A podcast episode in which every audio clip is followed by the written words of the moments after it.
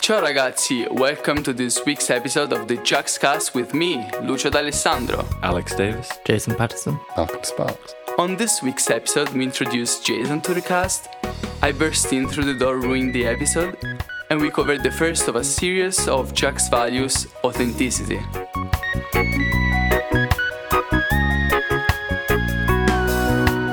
Okay, it's Friday, it's 5 to 5, and it's the Juxtcast. Um, big news today, we've actually released the Juxcast. Alex, you've put it onto Spotify, to Google, to. Yeah, it Where- should, where- should be just on all the major podcasting indexes. Obviously, this isn't news to anyone No. listening right now, but I mean, we have been doing these podcasts for a while, but haven't released them. But then, why did we decide to go public? Well, we had, you know, we had a few. I think the first, the first one or two. I mean, the first few that we do are always going to be a little rough around the edges as we try and learn a very new sort of industry for us. Hmm. Um, but we had a few. We thought, you know, no reason to keep everyone in the dark. Hmm. We'll just start releasing them, and yeah, Very good. I mean, we'd quite be quite keen to get some special guests on. yeah, yeah, yeah. I think what, once once we've mastered the uh, the art of recording ourselves in one room, Mm. we'll move on to challenges like uh, recording people across the world Yeah. at the same time. So if you've got anyone you'd like us to talk and have a discussion with, do let us know and, and um, we'll try to get them. Um, so we have a tradition in the podcast of uh, mixing up and, in, you know, people who come in who new um, get to do a bit of an origin story. So we have Jason Paterson with us today, who's been at Juxt since about Christmas. Yeah. And, and Jason, you went to one of the greatest universities in the world. Tell, tell us where, where that was. Well, uh, I did go to Nottingham, Uh, but then I, Warwick, before Uni- that, Warwick before University. That, yeah, before, uh, before that, I went to Nottingham. Uh, Warwick. Warwick University, greatest university in the world. And, Yeah. and what did you study at Warwick?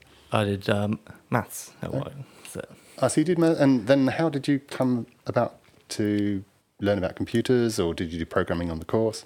Uh, well, I dabbled in some basic programming before u- uni at school Oh, right. uh, on my own, um, and during uh, my uh, degree in maths, I, d- I did I did some modules doing a bit of C, doing a bit of Java, had to do a bit of MATLAB.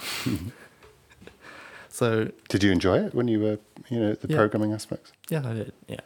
So you're, you're um, in in the office in, in Milton Keynes. You're kind of the master Arch Linux. So when we said to you, you have to learn Arch Linux, you Yeah. came like, well, I already know, and you, you you seem to know more than anyone else. So how did that come about? I've been aware of Linux for a time because my dad has always used like Debian. So your parents use Linux.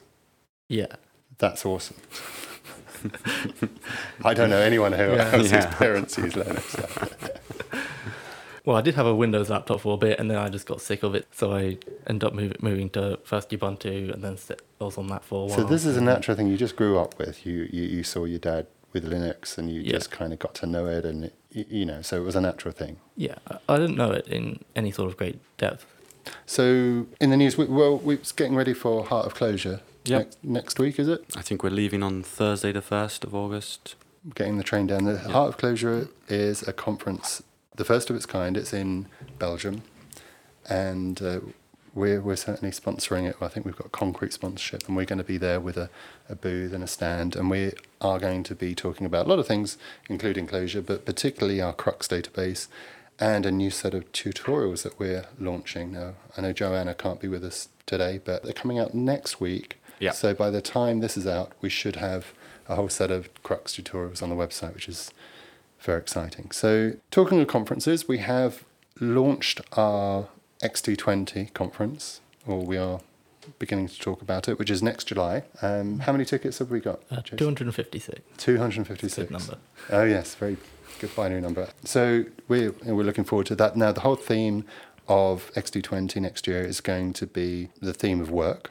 Now last time, because we only do conferences every four years, the last time XT16 was all around the playful aspects of what we do, but this will be very much the workful aspects and the kind of nature of work and and the the place that work takes up in our lives and our goals, and, and we, we've talked about that uh, in, in previous podcasts. So we want to construct a conference with lots of exciting things and make a kind of, uh, as John calls it, a non-Clojure Clojure conference. So there'll be speakers who are not necessarily in the Clojure world, but in kind of maybe in the technology world or, or, or outside that as well. If you're, um, yeah, just to, to let you know, we are going to have a special discount for people at Heart of Clojure. So if you're going to that conference, there'll be a discount code that you can get and get some money off. It's in a large concert hall or a kind of an, an old Victorian venue in Aldgate, I think. Yep. So details will be on the web. We're going to be launching it. You can buy tickets on the website. So you've got a blog out, Alex. This is the first blog that you've written in a while. Do you want to just give a quick um, summary of what you what was? I, I mean, it was basically just look at our podcast, or I guess listen to our podcast. Although we do have a video now, we kind of did video for the first one or two, maybe, and then didn't do video because the camera was out of battery, and then we got a new camera, so now we can. So it's all about learning for us. I mean, we're learning how we learned how to do the audio. We, the audio is getting better. Now we're kind of learning how yeah, to combine the, it. the, I guess one of the points in the blog post was that we like to do things ourselves, especially when it comes to. I hate the word marketing, but uh, what we show to the world, we don't want it to be from some other company that we just paid to make us look good. We want to like try and actually make ourselves look good by ourselves. Come in, come in, come in.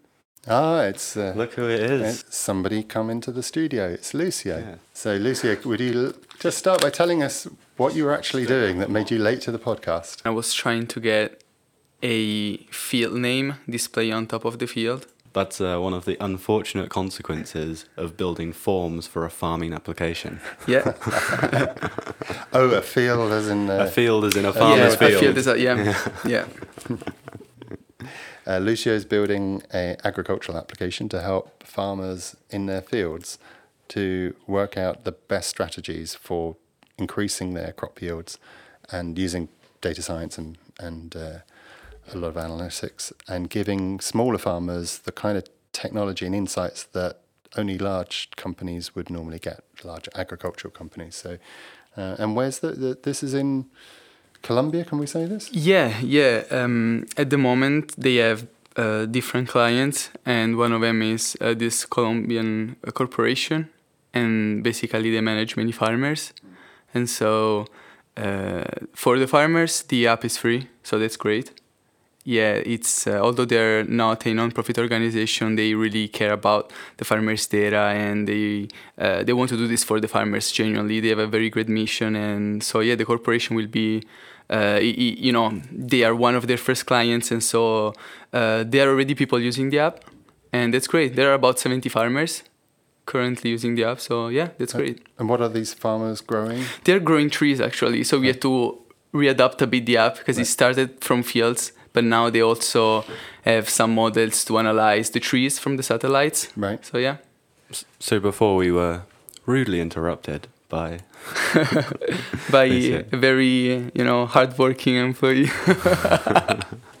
I was talking about the blog that I just did, um, where we say how instead of paying other companies to do our marketing and podcast and blog and that sort of thing for us, we, we like to make it ourselves. And, you know, partly because it's kind of fun to put all this stuff together, but also because, you know, I think it gives off a more sort of authentic feel. And I think, I mean, we we have quite a lot of unique values and a, a particular philosophy in Juxt, and it it could be that if you pay other people to kind of message that for you, it becomes second or maybe third hand, and it's better if you you can just talk about it first hand with the people who kind of work on that and and, and live and develop that philosophy. So.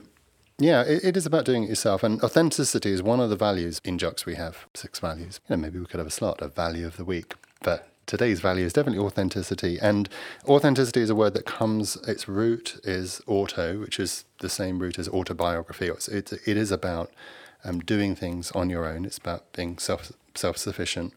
And so, even though authenticity is often used in the context of something being truthful or reliable or genuine, I think there is that, but it's also um, used in the context of doing things themselves. And we do a lot of things in Juxt. We build our own website, um, we build our own database now. We've built our own standing desks and Yep. install our own computers, as I kind of was reminded of Yeah. today. you know, wh- while I was setting up the podcast and figuring out how we would record it and edit it and this sort of thing, um, I did sort of try to stick to a using open source software philosophy, I guess, but it makes it very difficult when it comes to editing video and audio. Only like doing that, only using open source, uh, you've got to have a lot of spare time to sink into learning how that those things work because I don't know what it is about I I maybe it's that it's too niche an area. It's there aren't a lot of programmers who also work on that sort of thing, so you just don't get the investment into it, but looking at one of some of the professional apps out there and then comparing them to the open source ones is I don't think there's any any industry where it's as big a gap as it is in video and audio. I, th- I think one thing that developers stand out as doing is making their own tools. That's what developers do. They just love doing it, and they're really good at making their own tools. So development tools, are just, the open source development tools, are amazing. But that doesn't necessarily translate to the creative tools or different tools or end user tools where um, developers are kind of playing away from home and out of their comfort zone and yeah. they're not as good and those things are not as mature. I, I, mean, there are there are you. It is possible to do all of the stuff on only open source source tools, and actually, Blender is something that's a really good sort of creative tool that's open source it's not really relevant for what we're doing. It's more of a 3D modeling application. But for video editing, there there there was nothing acceptable for in my opinion for video. For audio, Audacity does not have the non-destructive editing workflow that you need, so that can't be used. And there is a proper one that I've forgotten the name of, but it's just so complicated. It's like opening the cockpit to a space rocket. I'm sure if I invested the time, I could produce the same results. But but what would be a good open source um, software that you would say you know it's at the level of some you know other app out there, but that is not for developers? You know, going out of your industry makes a difference. Because, for example, even like take the example of Apple, right? They could build awesome things because of the design as well. That's why they had that much of success because they could do the same things in I don't know Microsoft.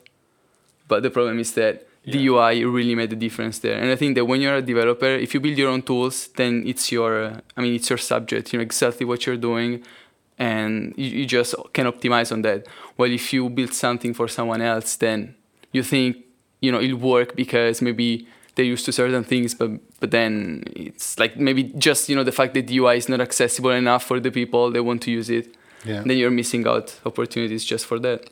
Uh, it I mean, whether to use open source or not, it, I think it depends if you're, as you said, Lucio, building upon mm-hmm. something, then very often you find those foundations are not the pure abstraction that they might be. And sometimes you need to understand in detail the implementation and the inner workings of that foundation. And that's when you hit bedrock. If something that you're building on is proprietary, that's where you can't go any deeper. And nobody else on the internet can either. And so all the Stack Overflow posts are all weird. Like, have you tried kind of poking it on a Tuesday or, you know, like boiling it in water or, you know, and it's crazy. Whereas when things are open source, people who have the time and the inclination can go and really understand and pr- they can take that understanding and then they can answer Stack Overflow articles. And so the spectrum or the graduation of understanding is available as soon as you start building brick walls of proprietary barriers, then it breaks down. So we need this, you know, we need this continuum, even though as an individual user, I'm not really interested in kind of understanding how a particular Photoshop filter might work because I'm not building upon it, I'm just using the tools. So my need for things to be understandable and open source is lessened if I'm only going to be using a, a photo editor or, or something sure. rather than building upon it. The argument I guess, to that is if somebody has open sourced a project and it can do almost all of what you want, but not quite this extra feature, you can commission someone who is specialized in that to build that extra feature for you. And that could be anyone that you could find in the world. You could meet someone at a bar and he's like, Oh yeah, I'm a developer, I make, you know, audio applications and you're like, Oh well, there's this open source audio application and I want feature Y and I'll pay you X. Can you do it? And maybe he can. And with a closed source proprietary software, that's never going to happen. Like you'd have to try and pay the company, and then that's going to be a whole lot harder. So it would be nice if there was more open source, um, I guess, investment into that field, but I guess it is too niche for the sort of people. Uh, the, I think you also made a good point about the UI and the design on open source products is often worse than it is when a company is behind it and they're paying for yeah just because it's coming just you know from developers there's no marketing no business in it it's just purely because you know they were interested in Yeah. it and then Well, well, some some open source like I'm going to use Blender as an example again. I think Blender now, like it always used to have a terrible UI and super confusing, but then they actually, because I think a lot of companies started to use it. Those companies were like, well, we can just invest into making this better because it's open source, and we can just hire some people, and and then it it started to get this uh, group of people who are building on top of it, and it's now actually really good. Um, it's comparable to any of the pro, you know, thousands of dollars worth of software that's in that industry. Mm. So Was it Valve or Unity that just granted Blender some million dollars, Right, you know, sure, to invest yeah, in, yeah, yeah. You know, because Blender is now part partly used in the pipeline to creating yeah, games on. Unity. Yeah, so I guess that's what you need to do. You need to get get your open source software just good enough so it's used by some big companies, and then they'll pump full of money, Mm. some in, investment into it. But It is. I mean, it's it's encouraging that the values of open source are beginning to kind of infect other domains because they've been very much kind of at the forefront of development. You know, open source has been something that we've kind of grown up with, but you know, all our most of our careers have been we've had all these tools accessible, which other people haven't. But it's it's really good to see in you know in the sciences, in in data science, and in you know the um, you know research and medicine and and, and studies you know things that that that mindset that you need to see all of it everything has to be transparent for you to get full understanding um, and uh, yeah pragmatism reigns. I mean if you're running a business you know it's great to have that idealism. And we do you know we want things to be incredibly open. But sometimes you have to you have to ship. Yeah, I guess that um, sort of brings us on to the next topic, which is uh, we recently we've been discussing how we onboard new people, and we have a procedure here in Juxt where we give people a, a laptop and say, "Here's a guide that sort of gets you set up with Arch Linux." And go and you know install everything yourself. Work out how to encrypt your disk. You know it's not just like a standard um, walkthrough of Arch either. So we were discussing whether that was too off-putting, whether the that that was too high a barrier to hit when you've just got a job. Maybe we should give them Manjaro or some pre-packaged build that we've put together, and they just sort of load it up and they can actually get to work on customizing it. Or do we make them go through the guide because then they learn Mm. the commands? Yeah, we've had that discussion of trying to make the guide e- easier. I mean, Juxta's developing, we're full of procedures internally. We have lots of procedures for, for various things, and we're trying to get more and more. So, you know, how do I create a, a strong password? We did that this week. We published a video about how to we create strong passwords with dice and offline, and, and that was fun. But how do we in a room with no windows with no windows. and you have to shred your passwords when you've written them down. And you have to put the dice back in the beaker, which I forgot to do on the video. And when you take your passwords to shred it, you have to make sure you do that in a room without windows, which we didn't. Well, it's okay because we actually have installed anti-satellite cannons. Blocking devices. Yeah, blocking devices. I once um, met an astronaut. This is a um, this weekend is the 50th anniversary of the 1969 Apollo 11 moon landings. So it's very exciting. And um, but NASA, as this astronaut Story Musgrave discussed, you know, as, as part of the you know the group in the pub that we were we were chatting through this thing, is you think NASA is just full of people who are brainiacs who can just figure out everything themselves, but they they are an organization that runs everything. You know, Apollo, the whole Apollo missions ran on lists of checkboxes. You know, this is, I think it was before they brought in checklists for planes, or maybe that was a thing I've read recently that they didn't used to have checklists when they, you know, did planes, you know, flew planes. And, and then after a while, with certain crashes down to pilot error and so on, they, they kind of said, well, it would just be easier if we just got everybody to go through these lists all the time. And there's something I think that quite magical that happens when you just have, you don't have to think about what am I doing next. You just tick a box and you go through it, and you don't. Your brain can then focus on things that are you know, more creative, or you know, you you're not working out the minutiae of what the next task is. So trying to develop a whole set of procedures that work. But also, we are talking about making sure that those procedures aren't just one way because it's really hard for Juxt to come up with procedures that everyone can use. So one of the first things that we're trying to get people to learn how to do is how to give back, how to figure out things, and get get get our repository, which is a, a GitHub repository, which is which is private right now, but it's called Code. It's our sort of code of ethics, and that is full of our policies and procedures. But we try to get that onto somebody's laptop as, as soon as possible, but in a way that it can be is a, a read write experience. If they, they notice something or they've got something to contribute, they can send that back to GitHub with a pull request, and then somebody can look at that and say, "Hey, that's a really good, you know, extra procedure. We need a procedure for installing Keybase or for, you know, for doing video or for doing the podcast." And you know, and having a, a procedure just for this podcast, for example. I mean, Alex, you're you, you do the podcast at the moment, but hopefully, well, I mean, you, you're going to take a holiday one day. Right? Yeah, yeah, I definitely do need to write up a procedure of how to press all the buttons. I, I, I'm I'm kind of waiting until I've got it down to some simple steps because every time I've done it slightly differently and I've learned a bit more.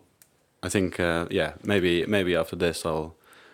The last couple have been pretty standard now, so I can. Uh, there's nothing like writing documentation that clarifies and, and simplifies your thought. You have to, you know, to make something simple is hard, but to write you know, a document is, is almost the path towards that. You, you, know, to get to a point where you can argue or explain a concept to somebody, to be a good educationalist means you have to have it pretty well nailed down in your own head, and, and that can help. So the the art of writing these procedures and standards is, you know, it's certainly content- a little bit contentious, and we talked about the kind of pushback of you know, we were talking about you know shells, which shells we like to use, what editors we like to use, and, and certain you know things that might not matter, like where we put code.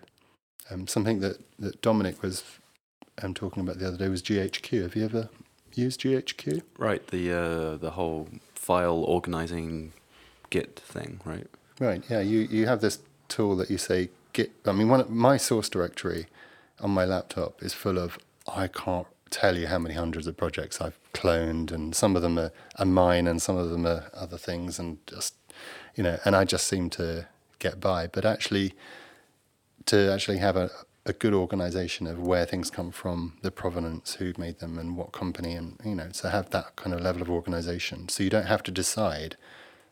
You know, you don't have to think about calling this thing a name. And if you've got two projects that are the same name, what do you do? I mean, I you just come up with a name. So being able to remove choice or remove the um, you know fatigue of having to make all these millions of decisions every day can actually free up your brain to to not worry about that stuff. And then the less clutter in your brain the the easier it is to kind of think deeply about something else which is which is really the point. It's about removing the clutter that's associated with work I mean, not removing because you do it up front. You do it up front, write the procedure, and then you're free. Yeah, right.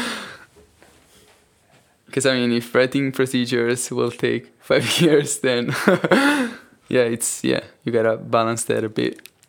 Yeah. Like, how much time do you spend thinking what's the best procedure? Mm. I think you just you have to make it a part of a tax of working that you you know, like I had to install a new laptop today because well, this week because my laptop died, and that that doesn't happen very often. But it was a good test of all of the backup procedures, and you know, I had to get a new YubiKey and all that kind of stuff, and and it was fun at times. But I, it maybe took me fifty percent longer to onboard myself because I was very very keen that I didn't do anything on my laptop without actually thinking, is it in the procedure? And that, that took a, a bit of extra time, but um, we're all beginning to do that, and, and that means that yeah, it's a community effort, right? You sacrifice a bit of your time so that ten people down the road won't have to, mm. and Well, we, we had an onboarding procedure that used to take a week, and it was a bit of a joke. People were kind of like, "That's your first week in Juxt, right? You are not going to do anything." And uh, Joanna came in and she made an, um, a, an amazing kind of contribution to all the documentation. She's really spent a lot of time, you know, a, a good week or so, improving the documentation. And then people came, and, and then it was, it, you know, in the last year, it's become a, a bit of a, a race. Yeah, yeah, Like, yeah. can you install it? Can you onboard in two hours? Can you board, onboard in a, an hour and a half? And I think that Jason still holds the record for that. he boarded in like one hour and 20 minutes. Just, yeah. I took a day, so. Yeah. Do you have a do you have that on uh, your desk, Jason? You got a little certificate.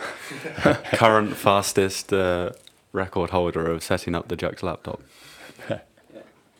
So I think that more or less wraps it up for this yeah, week. I guess just to wrap it up nicely in a in a few words, I said we were discussing whether to give people their laptop pre-set up or to write some steps. Obviously, we've decided to write some steps. Why have we done that rather than just give them?